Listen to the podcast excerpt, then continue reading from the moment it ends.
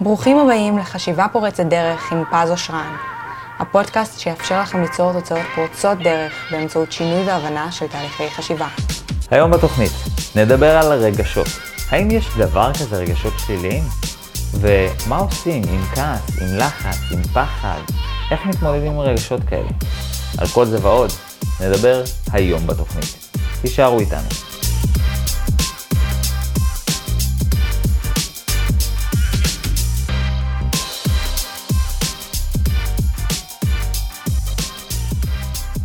היי hey, חברים, מה שלומכם? ברוכים הבאים לפודקאסט חשיבה פורצת דרך. למי שלא מכיר אותי ולמי שחדש, אז ברוכים הבאים, לי קוראים פז אושרן. אני מאסטר ומורה מוסמך לתחום הזה שנקרא NLP, ובארצות הברית גם מאסטר בהיפנוזה. יש לי בית ספר ל-NLP בתל אביב, קליניקה בראשון לציון, מחבר סדרת הספרים רבי המכר, איך, איך להיות מגנט חברתי. ואני מנגיש לכם כאן את הפודקאסט הזה, חשיבה פורצת דרך, בכל יום חמישי ובכל הפלטפורמות. אה, ומי שלא חדש, אז אני שמח שאתם איתי ושאתם עוקבים ושאתם ממשיכים ללוות אותי לאורך הפודקאסטים, ואני חייב להגיד שיש קהל נאמן מאוד uh, הדוק ו, uh, ומפרגן, לא רק בגלל המכתבי תודה והפרגונים והמחמאות שאני מקבל מכם, אלא בעיקר בגלל השיתופים, או אני לא יודע איך, אבל אנחנו באמת מתקדמים במצעד הפודקאסטים של ספוטיפיי, וזה מחמם את הלב לראות uh, את השיתופים שלכם ואת האהבה שלכם ואת הגדילה שלנו. של כולנו ביחד. אז תודה רבה באמת לכל הפרגון. זו הזדמנות להגיד uh, תודה לכל מי שלוקח בזה חלק. אז היום אנחנו הולכים להמשיך למעשה את מה שהתחלנו בפעם האחרונה, שזה לדבר על רגשות. Uh, ובפעם האחרונה רק היה לנו איזשהו רקע למה צריך בכלל רגשות, מה זה נותן לנו, והיום אנחנו נבין באמת קצת יותר לעומק את הגישה, אנחנו נתחיל להבין רגשות, כדי שגם נתחיל לעבוד נכון עם רגשות. אם יותר לנו הזמן אז נעשה את זה היום, אם לא אז אנחנו נעשה עוד פרק uh, בשבוע הבא. כדי שבאמת נלמד לעבוד עם רגשות. תחשבו על זה שבאמת הרבה אנשים לא יודעים לעבוד עם רגשות. זאת אומרת, הרבה אנשים מוצאים את עצמם במח... במלחמות, בקונפליקטים אה, עם עצמם, עם הרגשות שלהם, בכל אה, מיני מצבים שאני קורא לזה חוסר איזון רגשי, שזה למשל אדם שהוא אה, שותק, שותק, שותק, בום, מתפרץ. זה חוסר איזון רגשי מסוים וזה חוסר יכולת לעבוד עם הרגשות. וכשאנחנו עובדים נכון עם הרגשות, אז באמת אפשר... אה, להגיע לתוצאות הרבה יותר טובות גם עם עצמנו, גם בחיים, אה, וגם לשלווה הרבה יותר, כי בסופו של דבר אנחנו חיים עם הרגשות שלנו ואנחנו רוצים לדעת לעבוד איתם נכון. אה, אז, אז אנחנו באמת נלמד היום להסתכל אחרת על רגשות ואפילו אולי גם לעבוד עם זה, עד כמה שיותר לנו הזמן. ובאמת אה, שאלה ככה מאוד מעניינת, למה עד היום לא למדנו לעבוד עם רגשות, אם זה כזה חשוב, אם זה כזה משמעותי, ובפודקאסט הקודם, בפרק הקודם, דיברנו מה קורה לאנשים שלא יודעים לעבוד עם רגשות? מה קורה לאנשים שלא יודעים אה, איך עובדים עם רגשות, ולמה זה כזה חשוב לנו רגשות ברמה האבולוציונית? אז, אז למה לא מלמדים אותנו אם זה כזה חשוב? האמת היא שזה באמת עצוב, אבל לאף אחד לא באמת אכפת מהרגשות שלנו, אלא אם כן אתם באיזושהי זוגיות טובה. אבל תחשבו על זה שכשאתם הולכים לבית ספר, אף פעם לפחות אה, מורים או אנשים, או אה, אנשים לא, נקרא לזה המערכת, המסגרת, כן? אני לא מדבר על מורה כבן אדם, כי יש מורים מאוד לבביים, אבל המסגרת לא באמת מתעניינת באיך אתם מרגישים בבית ספר, וגם הצבא כמסגרת לא מתעניין באיך אתם מרגישים, כל עוד אתם עושים את שלכם. זאת אומרת, הבית ספר מבחינתו, כל עוד אתם מוציאים ציונים טובים וכן הלאה, הכל בסדר. ובצבא, כל עוד אתם ממלאים אחר הפקודות, אז הכל בסדר. ובמקום עבודה, כל עוד אתם עושים את העבודה, אז הכל בסדר, ובלימודים, כל עוד אתם מוצאים ציונים וכן הלאה. זאת אומרת, בסופו של דבר, ב- לאורך כל החיים שלנו, אף אחד לא באמת יתעניין ברגשות שלנו, לאף אחד לא אכפת מהרגשות שלנו. אה, מבחינת לאף מסגרת, כשאני אומר לאף אחד, אני חלילה לא מתכוון לאף בן אדם, כן? אני מדבר לאף מסגרת בגדול. כמובן שיש בני אדם מאוד לבביים בכל מסגרת וכאלה, אבל זה ממש אינדיבידואלי ברמת בן אדם. אבל ברמת המסגרות, המסגרות עצמן אחראיות שהכל יתפקד ויתקתק כמו שצריך, והמושג של רגשות הוא לא כזה אה, מוכר וחשוב. וזו אחת הסיבות למה אין שיעור על רגשות, כי מה זה מעניין עכשיו? יש דברים יותר חשובים שיתמלאו כמו שצריך, שהכל צריך להתבצע.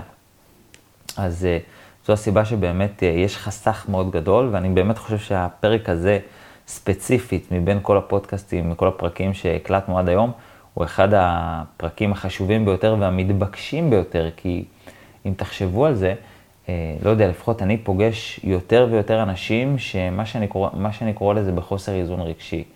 אה, כמו למשל התפרצויות זעם, שזה פתאום אה, ממצב של שתיקה למצב שהוא מתפרץ, זה חוסר איזון מסוים, וזה באמת אנשים שלא יודעים לעבוד עם רגשות. אז אני פוגש יותר ויותר אנשים שהם במלחמות, בקונפליקטים, לא יודעים לעבוד עם הרגשות שלהם, ו- והבעיה הזאת באמת הולכת ומחריפה בדור שדי מתנתק מהרגשות, עם כל הגירויים החיצוניים, ועם כל האייפונים והטקסטים והסמארטפונים והטלוויזיות, שבאמת מלמדים אותנו איך אנחנו כאילו צריכים להרגיש, אבל לא באמת להתחבר ולעבוד נכון עם הרגשות שלנו. וגם אנשים מתמודדים את זה בצורה שבה הם נלחמים עם הרגשות ולא יודעים לעבוד נכון עם הרגשות. אה, אז אנחנו נלמד קודם כל לעבוד נכון עם רגשות, וכמובן גם להסתכל נכון על רגשות. זאת אומרת, לא להסתכל על זה בצורה שגויה, אה, כמו שאנשים רגילים לדבר על זה. לפני שאנחנו ניכנס לתכנים של היום, אה, אני רוצה להתייחס לשני מיילים שקיבלתי. מייל ראשון פשוט ביותר, עם שאלה אחת של הפודקאסט שלך לא עלה ב- לספוטיפיי בחמישי האחרון, האם יש סיבה לכך? אז האמת היא שזה נכון, לא יודע למה, אבל לספוטיפיי לקח כמה ימים לעדכן את ה... את הפרק שהעליתי, אז זה יצא שהוא יצא בשאר הפלטפורמות, אבל בספוטיפיי לקח לו כמה ימים. אני מקווה שהיום אה, זה יעלה בזמן, אבל לפחות אני מעלה את זה בכל יום חמישי. ובדרך כלל בבוקר, למרות שאני ממש חושב שמשבוע הבא אני כבר אעשה את זה אחר הצהריים, נראה לי שעה יותר ויראלית. ועוד uh, מייל קצת יותר uh, מעמיק, אולי קצת נוקב אפילו, uh, מענת או עינת, שכותבת לי כך, שלום פז, תודה על הפודקאסטים המעניינים, תודה. הקשבתי לפודקאסט האחרון על רגשות, והתשובות למדוע צריך רגשות לא סיפקו אותי. אין שום סיבה הגיונית לא להיות רובוט. עכשיו אני אפרק את זה, המייל קצת ארוך, אז אני אענה ממש לכל, אה, לכל פסקה לגופה. אם המטרה היא לשרוד, אז רובוט אולי ישרוד טוב יותר. רק חשוב לזכור אגב משהו אחד, שלרובוט אין יוצא מן הכלל, יש רק כלל. זאת אומרת, אם אתם אה, עושים רובוט כלשהו אה, ומתכנתים אותו שיש לו זמן סוללה מסוים ויש לו קבלת החלטות בצורה מסוימת, זה הכלל. אתם יכולים להגדיר יוצא מן הכלל, אבל זה משהו שהוגדר מראש. זאת אומרת, אין איזה משהו, איזשהו אה, מערכת שיקולים שמבין שזה היוצא מן הכלל. ולכן לרמה ההישרדותית, דווקא רובוט יהיה פחות טוב. ואגב, מי שלא מאמין לי, עינת או ענת, אני לא יודע אם יש לך ילדים, אבל בואי נניח שיש לך ילדים. שאלה אלייך, תחשבי על זה רגע, האם היית רוצה שמישהי תשמור לך על הילדים, שהיא חסרת רגשות, נטולת כל רגשות, אבל היא מתחייבת לעשות כל מה שצריך. צריך להחליף חתול, חיתול, היא תחליף חיתול, לא יודע בין כמה, נגיד ילד בן שנה, אז uh, אם צריך להאכיל אותו, היא תאכיל אותו בזמנים שצריך, מה שצריך לעשות היא תעשה. אבל היא חסרת רגשות, ידם קר לחלוטין, והיא תעבוד בצורה רובוטית לכל מה שילד שלך יצטרך. האם זה יספק אותך כאימא? ולפחות האמא הממוצעת או השגרתית תגיד, לא, מה פתאום, אני צריכה מישהי ש... שתהיה רגישה לבן שלי. למה? כי בעצם לרגשות יש איזושהי מערכת שיקולים אחרת ומערכת פעולות אחרת, שהיא מערכת שונה מהיגיון או מרובוטיקה, מה שנקרא לזה, אם, אם נשווה רובוטיקה והיגיון. ולמעשה רגש הוא מתעלה מעל ההיגיון, זאת אומרת ברגע שאנחנו במצב רגשי אנחנו לא חושבים הגיונית, אנחנו כאילו זה פתאום מבטל את הלוגיקה ואנחנו ממש פועלים במצב רגשי במערכת קבלת החלטות שונה לחלוטין, ומי שגם הקשיב לפחד ורגשות, אז גם שם לב לזה. אה, אז בטח זוכר את ההסברים לדבר הזה. ולכן רגש הוא כאילו היוצא מהכלל, הוא זה שמכניס אותנו לאיזושהי סיטואציה שיוצאת מן הכלל.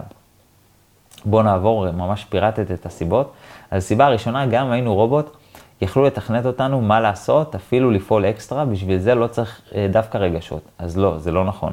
כי סתם דוגמא, אם נניח רובוט היה מתכנת אותנו, אה, לא משנה, היינו מתוכנתים לעבוד נניח 20 שעות, 20 שעות ליותר עניים, אבל בדיוק אחרי 20 שעות, פתאום יש מצב חירום, ושוב, מבחינתנו נגיד מצב חירום, זה למשל אם אימא, אה, הילד שלה עכשיו קרה לו משהו סכנה, אחרי 20 שעות, אין מה לעשות, זהו, אתה מושבת.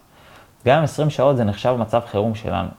אבל לנו, כבני אדם עם רגשות, לא משנה כמה עייפים אנחנו, לא משנה כמה גמורים אנחנו, לא משנה כמה זמן לא ישנו, כשיש מצב חירום אנחנו מתעוררים.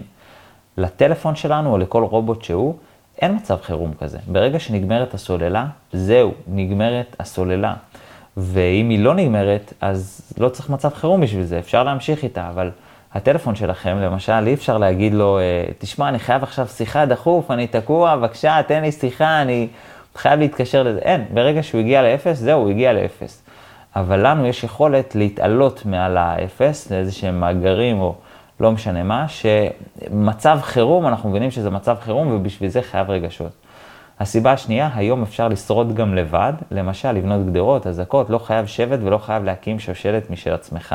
האמת התשובה הזאת נכונה, רק שצריך לזכור שהמוח שלנו לא התפתח בדור של היום, בדור האזעקות והגדרות, המוח שלנו הוא קצת יותר קדמון מזה, ובעבר לא היה אפשרי. בעבר היו הרבה יותר מצבי חירום, הרבה יותר מצבי סיכון, ובגלל זה החשיבות של שבט הייתה גדולה יותר.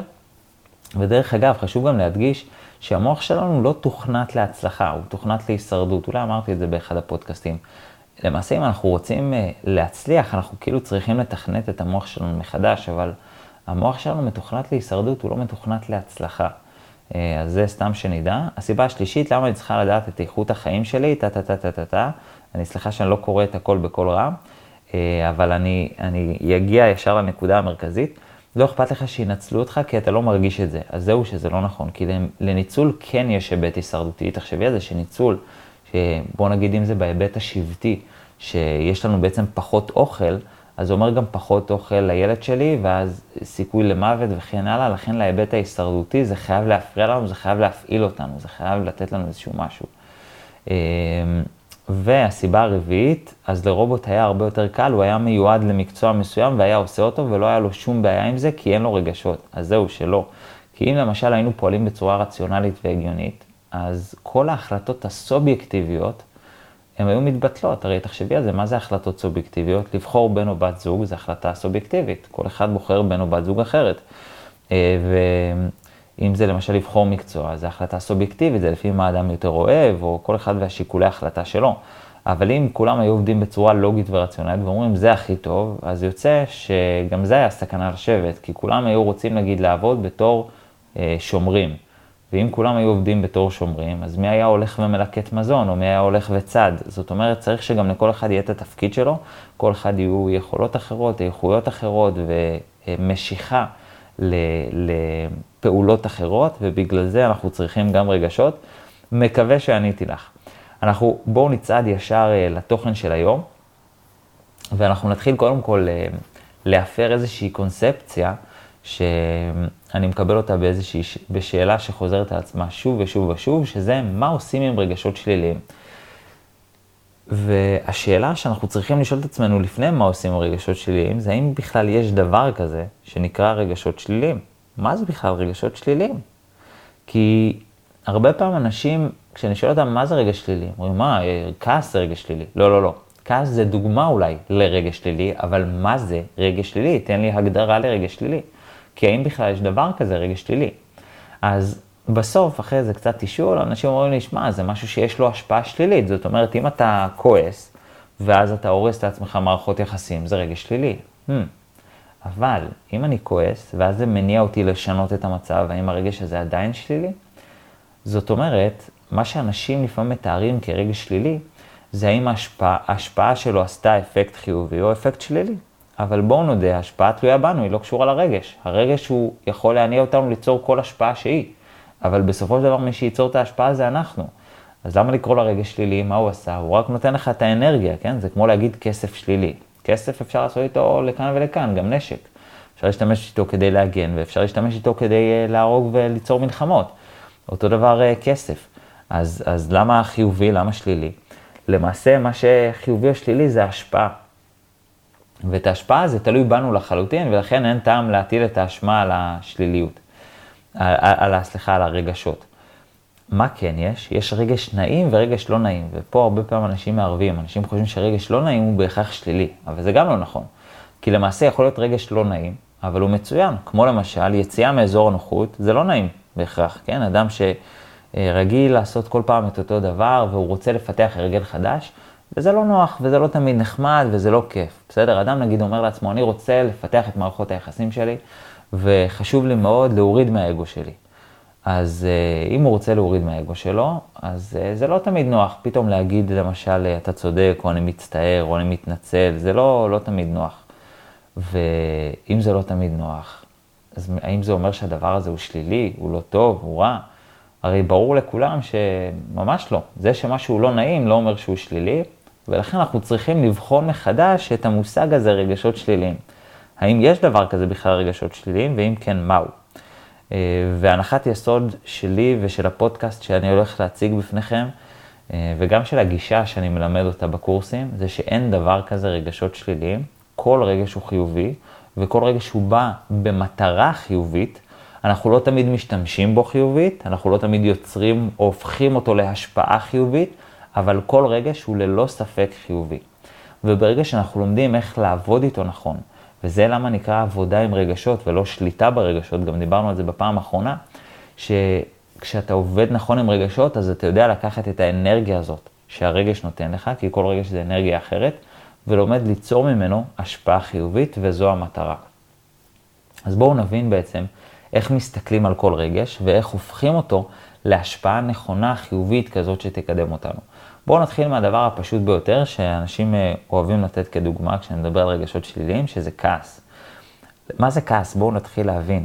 הרבה פעמים אנשים אומרים, כעס זה רגש שלילי, והוא אגב יכול להיות שלילי, כן? הוא לא בהכרח שלילי, הוא יכול, כשאני אומר יכול להיות שלילי, זה אומר הוא יכול ליצור השפעה שלילית, כי הוא יכול להרוס מערכות יחסים, הוא יכול אה, להתפרץ, הוא יכול ליצור תחושות לא נעימות כשמדברים עם אנשים. הרי אף אחד לא אומר שלא אוהב שמדברים איתו בכעס. אז, אז האם כעס הוא חיובי או שלילי? אבל בואו נבין רגע שלכעס סך הכל יש מטרה מאוד מאוד חיובית. כעס במטרה שלו זה במטרה להגיד לנו שמישהו עבר על אחד החוקים שלנו. הרי תחשבו על זה, שאני חייב איזושהי מערכת פנימית שתגיד לי, רגע, רגע, יש איזה חוק שחשוב לך, יש איזשהו אה, גבול אדום שכרגע נחצה. ואתה חייב לדעת שהדבר הזה נחצה, הרי לא תמיד כולם מכירים את הערכים שלהם, לא כולם תמיד מכירים מה חשוב להם. אם תשאלו אנשים, תגיד, מה חשוב לך בזוגיות? לפעמים אנשים יגידו, במקרה הטוב, איזה תשובות אמורפיות כאלה. חשוב לי שיהיה כבוד הדדי, ושיהיה ככה, ושיהיה אמון, אבל לפרט לפרטי פרטים מה כן חשוב לך, מה לא חשוב לך, ומה אסור שיהיה, ומה... אתה לא יכול לדעת את זה בלי רגשות. ויותר מזה, אתה גם לפעמים לא תוכל לשים לב שמישהו עבר על אחד הגבולות שלך, אם אין לך כעס. לכן כעס זה סממן שמישהו או משהו עבר על אחד החוקים שלי או הגבולות שלי. וכעס זה אנרגיה שאני קורא לה אנרגיה עולה, זאת אומרת, זה, יש אנרגיה יורדת, כמו למשל עצבות, שזה מדכדך אותנו, מוריד אותנו, ויש אנרגיה שהיא אנרגיה עולה, שזה משהו שהוא אה, דווקא מפעיל אותנו. אז כעס זה אנרגיה עולה. ולמה היא אנרגיה עולה? כדי שנעשה שינוי. כי אם מישהו עבר על אחד הגבולות שלנו, לצורך העניין, וזה גם יש לזה היבט הישרדותי. זאת אומרת, תחשבו על זה, מישהו עבר על אחד הגבולות שלנו ופרץ לי לטריטוריה, אני חייב אנרגיה כדי להילחם בו, כדי לצאת, כדי להגן, כדי לעשות משהו, כדי לפעול. ולכן האנרגיה היא עולה כדי שיהיה לנו מרץ ומוטיבציה לפעול. אז כעס זה בעצם האינדיקציה שמישהו עבר על אחד הגבולות שלנו, על אחד החוקים שלנו. הרבה אנשים כועסים על הכעס של עצמם, אבל זה לא נכון. אתה בעצם כועס על הנורה האדומה, במרכ... במרכאות או בצורה מטאפורית. זה כמו שאדם ייסע ברכב, ואז פתאום תדלק לו הנורה של אין דלק. והוא יצעק על האוטו, איזה אוטו מטומטם, מה הנורה הזו דולקת? היא סתם מפריעה לי לנסוע, אני לא, אני לא מבין את הדבר הזה. אבל הנורה הזאת היא דבר מאוד מאוד חשוב, כי היא זאת שעוזרת לך להבין מה קורה באוטו. ורגשות הן הנורות האדומות, או הנורות שעוזרים לנו להבין מה קורה בתוכנו. וכעס זה בעצם מה שעוזר לנו להבין שמישהו עבר על אחד החוקים שלנו, ובגלל זה אנחנו מקבלים אנרגיה כדי לאכוף את החוקים, כדי לשנות משהו. ולכן כשאתם חווים כעס, במקום להילחם בכעס, במקום לצאת נגד הכעס, במקום, אה, והרבה אנשים כועסים על הכעס שלהם, או מדחיקים את הכעס, או משהו כזה, זה זמן להתחיל לעשות את אחד משני הדברים הבאים. או להגדיר מחדש את החוקים שלנו, כי לפעמים יש חוקים שהם לא נכונים לנו. סתם אני אתן לכם דוגמה. יש אנשים שכועסים כשלא אומרים להם שלום. והאם החוק הזה, שיש אנשים שבאמת זה מכעיס אותם, מה, מה זה הסנוביות הזאת? למה אתה לא אומר לי שלום? תגיד שלום שאתה רואה, שאתה רואה אותי. האם זה חוק שבעיניכם הוא אמור להכעיס אתכם? זאת אומרת, בזכות הכעס אני יכול להבין שזה החוק שלי, שהוא לא בהכרח יהיה לי טוב לחיים, הוא לא בהכרח יהיה לי אפקטיבי, הוא לא בהכרח יקדם לי את החיים, הוא לא בהכרח ישמור עליי. וזו הזדמנות לבחון מחדש את החוקים שלי. אז אופציה ראשונה כשאתם חווים כעס, לא בזמן כעס, כן, אבל זה אינדיקציה לחיים. אפילו אם תעשו את זה בלילה או ביום למחרת, תרשמו לכם את הרגע הזה שבו כעסתם, וממש תעשו חשיבה מחדש.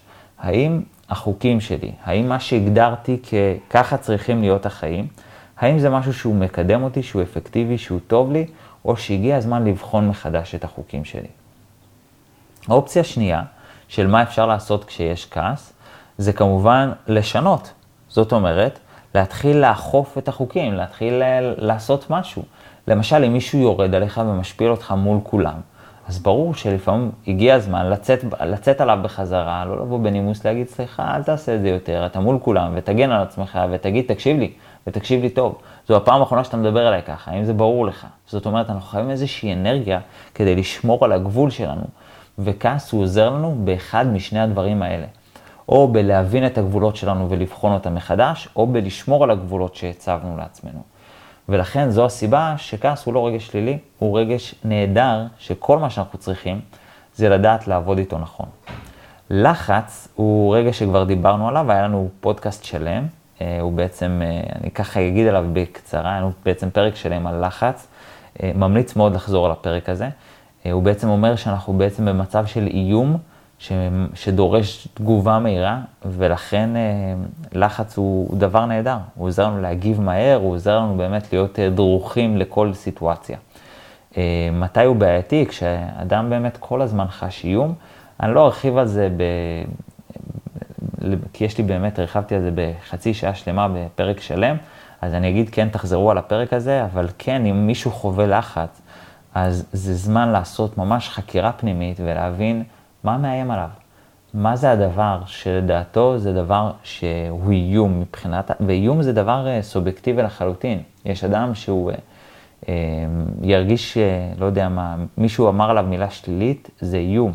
שאגב, גם זה, זה הישרדותי, זה בסדר גמור. הסטטוס החברתי, זה היה חשוב לנו בתקופת, uh, בתקופת השבטים, כי ללא ספק שלא היה לנו uh, סטטוס חברתי, אז מה, שנוצ... מה שהמצב שנוצר, זה שהיו מנדים אותנו מהשבט, וככה אנשים היו מתים.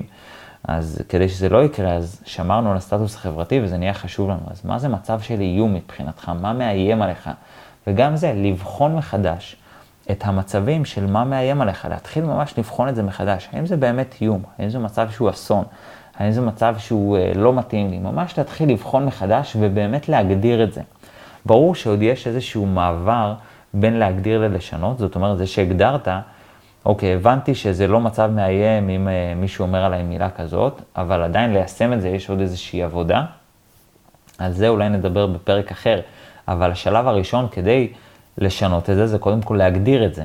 ולכן קודם כל תגדיר מחדש מה זה מצב אה, מלחיץ, מה זה מצב שהוא באמת מאיים עליך, מה זה מצב שדורש תגובה מהירה, ומה זה לא, מה זה מצב שהוא רגוע. ואם אגב הגדרתם מה זה לא, אז איך כן הייתם רוצים להגיב? זאת אומרת, כדי לעשות את ההגדרה הזאת, ולחץ הוא באמת אה, עוזר לנו להבין מה זה מצבי איום. אה, יש אנשים שמשתמשים בזה ברמה לא בריאה, שיש אנשים שאומרים, תשמע, אני בלחץ עובד חבל הזמן, וזה אותם אנשים שדוחים את כל המשימות לדקה ה-90, כי אני ברגע האחרון פתאום אני מתקתק עבודה, כי אין מה לעשות, מצב של fight or flight יש הרבה אנרגיה, לחץ זה אנרגיה עולה, כמו שאמרנו, שהיא נותנת לנו לפעול, כי זה דורש תגובה מהירה. אז אני שם פועל הכי טוב, זה כמובן לא בריא לגוף, סתם שתדעו, אה, אז, אה, אז, אז לרמה הפיזית זה לא בריא. אידיאלית זה כמובן גם להביא את עצמנו למצב שאנחנו יודעים להגיע לביצועי שיא בנורמל שלנו. ולא רק במצבי לחץ, אבל זה כבר אולי נעשה על זה פרק שלם בפעם אחרת. אז זה בנוגע ללחץ. פחד. פחד הוא גם רגש חשוב לנו מאוד, הרבה אנשים נלחמים בפחד שלהם. לא, אל תפחד, תפסיק, אין לך מה לפחד. מגיעים למצב של קונפליקטים פנימיים ומלחמות פנימיות עם הרגשות שלהם, וזה באמת דבר בעייתי. כי ככל שתדחיקו את הרגשות שלכם יותר, ככה הם בסופו של דבר יחזרו יותר. הרי תחשבו על זה שאם אני דוחף מישהו, הוא ידחוף אותי בחזרה, אז אני אדחוף אותו, וזה יהיה מלחמה. וזה בערך מה שאנשים עושים עם הרגשות שלהם. ולכן, כדי שזה לא יקרה, צריך באמת לדעת להקשיב לרגש, לעבוד איתו נכון. ופחד הוא באמת רגש שצריך לדעת לעבוד איתו נכון. כי מה זה פחד? פחד הוא גם לא דבר שלילי. פחד הוא בסך הכל הנורה האדומה שאומר שאני כנראה לא מוכן למשהו שעתיד או שעשוי לקרות. ובגלל זה הוא גם שומר אותנו דרוכים במידה מסוימת. כי אם סתם דוגמה, אני נכנס למערה, אני אכנס רגע לתקופת איש המערות, אני נכנס למערה ועלול לצאת דוב, אז אני אמור לפחד, וזה טוב שאני אפחד, כדי שאני אשאר דרוך, וכדי שגם אני ארצה להיות מוכן. כי פחד, מה שהוא בא להגיד לי זה שאני לא מספיק מוכן. ואז אני אחשוב, אוקיי, אם הוא יבוא מכאן אני אעשה ככה, ואם הוא יבוא משם אז אני אשלוף אש, ואם זה ככה אז אני, אז אני אדקור אותו פה, או אני אשלוף אה, במבוק ואני אכה אותו. זאת אומרת, הוא בא להגיד לי שאני לא מספיק מוכן, או שכדאי שאני אתכונן למשהו עתידי לקרות, ולכן אני חייב להיות דרוך. אה, וזה תקף לכל פחד, אנשים שיש להם אפילו נגיד פחד קהל. הרבה פעמים אגב מה שעוזר זה באמת להתכונן לזה. ממש כשאתה מכין את עצמך, אז כבר, אז הפחד, התפקיד שלו אה, מתמוגג. זה אגב לא נכון לעשות, למחוק את הפחד מבלי שעשית עבודה. זאת אומרת, סתם דוגמה, יש לי פחד קהל ואני עושה איזה הוקוס פוקוס, היפנוזה, לא משנה מה, מוחק את הפחד קהל, והפחד הוא בא להגיד לי שאני לא מספיק מוכן, אז אני בא ועושה שטויות מול קהל, ואז ברור שאני אחזיר לעצמי את הפחד, ואפילו הוספתי לעצמי טראומה. לכן פחד הוא גם דבר נהדר, הוא זה שעוזר לי להבין שאני צריך להתכונן ולהיות מוכן, ובגלל זה, דרך אגב, אחד הצעדים הפשוטים ביותר שעושים עבודה באמת מעמיקה וטובה על פחד, זה לפעול. יש ספר מצוין שנקרא Feel the Fear and Do It Anyway, ואני לא זוכר מי כתבה את זה, זה מישהי, אני לא זוכר את השם שלה, אבל uh, אם אני אתמצת לכם אותו, אז מה שהוא מדבר בצורה מאוד מאוד פשוטה, זה שפעולה אחת, עצם הפעולה היא כבר מפחיתה את הפחד, כי כבר אני פועל. וכשאתה בפחד אז אתה בתסריטים ואתה לא, לא ממש אה, זמין לפעול, אבל עצם זה ש, שאתה פועל, ובגלל זה זה נקרא feel the fear and do it anyway, תרגיש את הפחד ובכל זאת תעשה את זה, כי גם כשאתה מרגיש את הפחד ואתה פועל, אז כבר העצם הפעולה אומרת לתת המודע שאין ממה לפחד. כי הנה, פעלתי ואני בטוח, וכנראה אני מוכן יותר ממה שחשבתי, ואז כבר הפחד מתמוגג מעצמו. ולפעמים באמת הפתרון לפחד הוא לפעול. לכן, פחד במקום להילחם בו ובמקום אה, להדחיק אותו ולהתעצבן ממנו, צריך באמת לבדוק עם עצמנו מה אני יכול להתכונן יותר, איך אני יכול להיות מוכן יותר, מה מפחיד אותי, מה הדבר ש, שממנו אני מרגיש פחד.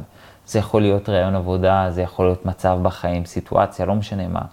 ולפעמים באמת הפתרון זה לשאול את עצמי, איך אני יכול להתפתח, איך אני יכול להגיע מוכן יותר. לפעמים זה יכול להיות לפתח כישורים מיוחדים, לפתח אה, יכולות כלשהן, ללמוד משהו, לדעת משהו, או לעשות משהו. וכשאנחנו עושים משהו ופועלים ומפתחים כישורים, אז ברור שאין לי ממה לפחד. סתם אני אתן לכם דוגמה, אם יש לי פחד קהל. ואני למשל מפתח את כושר השכנוע שלי, ומתחיל אפילו לשכנע חברים, ולשכנע אדם אחד ואדם שני, ולקרוא ספרים על שכנוע. ואחרי ששכנעתי 100 אנשים, אז הפחד קהל כבר התמוגג מעצמו, או כל פחד שהוא, אה, או פחד נפוץ שאני שומע הרבה, פחד להתחיל עם מישהי.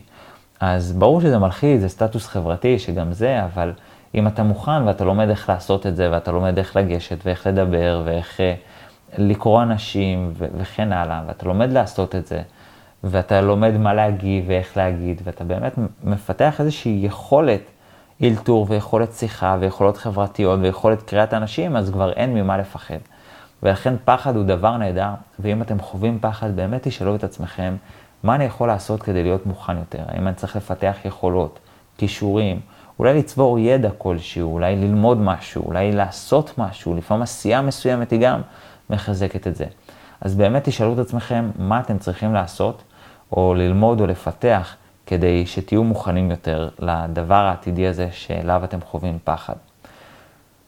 נסכם את הדברים האלה, איך הזמן אף לא טס לו בטירוף. אנחנו כנראה נמשיך uh, את הפרק של רגשות גם בפרק הבא, כי לא הספקנו כצפוי. זה קורה כל פרק, החדשים ביניכם. כל פרק אני תמיד אה, מתלונן, למה אני לא מספיק כלום? כי באמת אה, כל נושא אפשר להבין אותו מהרבה זוויות, ואני טיפוס מאוד מעמיק. יאללה, אז בואו נסכם את הדברים. אז כמו שאמרנו בעצם, אה, שרגשות הם מאוד חשובים לנו, הם אלה שמתעלים מעל הלוגיקה, כדי שנפעל בצורה יוצאת מן הכלל כשצריך, הם גם עוזרים לנו כמובן להתחבר עם אנשים, כמו שדיברנו בפעם הקודמת. ולכן רגשות הם גם דברים נהדרים, הם עושים לנו דברים נהדרים, אין באמת דבר כזה רגשות שליליים. אנשים קוראים להשפעה שלילית רגש שלילית, אבל את ההשפעה אנחנו בוחרים. אפשר להגיד רגש נעים או לא נעים, אבל למעשה כל רגש יכול להיות נעים אם אנחנו מתרגלים אליו, אם אנחנו לומדים לעבוד איתו נכון. וכל רגש בהתחלה יכול להיות לא נעים, וזה בסדר אם רגש לא נעים, זה כדי שאנחנו נפעל ונעשה משהו ולא נתעלם מזה. וכמו ש... שאמרנו, לכל רגש יש תפקיד, כעס הוא בא להגיד לנו שמישהו עבר על אחד החוקים שלנו, לחץ, זה בעצם שאנחנו במצב של איום ופחד, שאנחנו לא מספיק מוכנים לתרחיש עתידי, ולכן מה שאנחנו רוצים זה באמת להיות מוכנים יותר. זה בנוגע לרגשות האלה, אנחנו כמובן, יש, לנו, יש לי עוד רגשות שרציתי להספיק, למשל על עצבות ועל בדידות ועל מבוכה וכן הלאה, אנחנו נדבר על זה בפרק הבא. תודה רבה לכם על ההקשבה, אני מזמין אתכם אה, ליצור איתי קשר אה, ולהישאר איתי בקשר יותר נכון. בכל הפלטפורמות, יש לי המון סרטונים ביוטיוב וספרים מופלאים שהגיעו למעמד רב-מכר, והמון המון תוכן שמחולק חינם באינטרנט. וכמובן, מי מכם שרוצה לקחת את מיומנויות ההבנת אנשים שלכם לרמה הבאה, באמת לרמה הגבוהה ביותר שאני מכיר, מוזמן לקורס NLP המטורף ביותר שקיים בישראל, ואני אומר את זה בלי למצמץ, אני באמת מאמין שאין קורסים ברמה כזאת. אז אני מזמין אתכם, אפשר ליצור איתנו קשר אה, בכל אחת מהפלטפורמות, יש לנו עמוד בפייסבוק, פשוט חפשו פז אושרן חשיבה פורצת דרך, או מתחת לכל סרטון יוטיוב יש לנו אה, פרטי יצירת קשר, דפי נחיתה שאפשר להשאיר פרטים, ואני או אלינור נחזור אליכם באהבה. תודה רבה לכם על ההאזנה, אני שמח שאתם איתנו.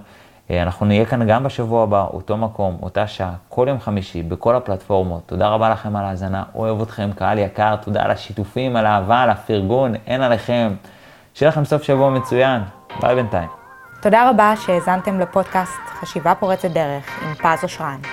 ניפגש ביום חמישי הבא עם פרק נוסף. בינתיים, אתם מוזמנים לשתף ולמצוא אותנו גם ביוטיוב או בפייסבוק. פשוט חפשו פז אושרן ותמצאו אותנו.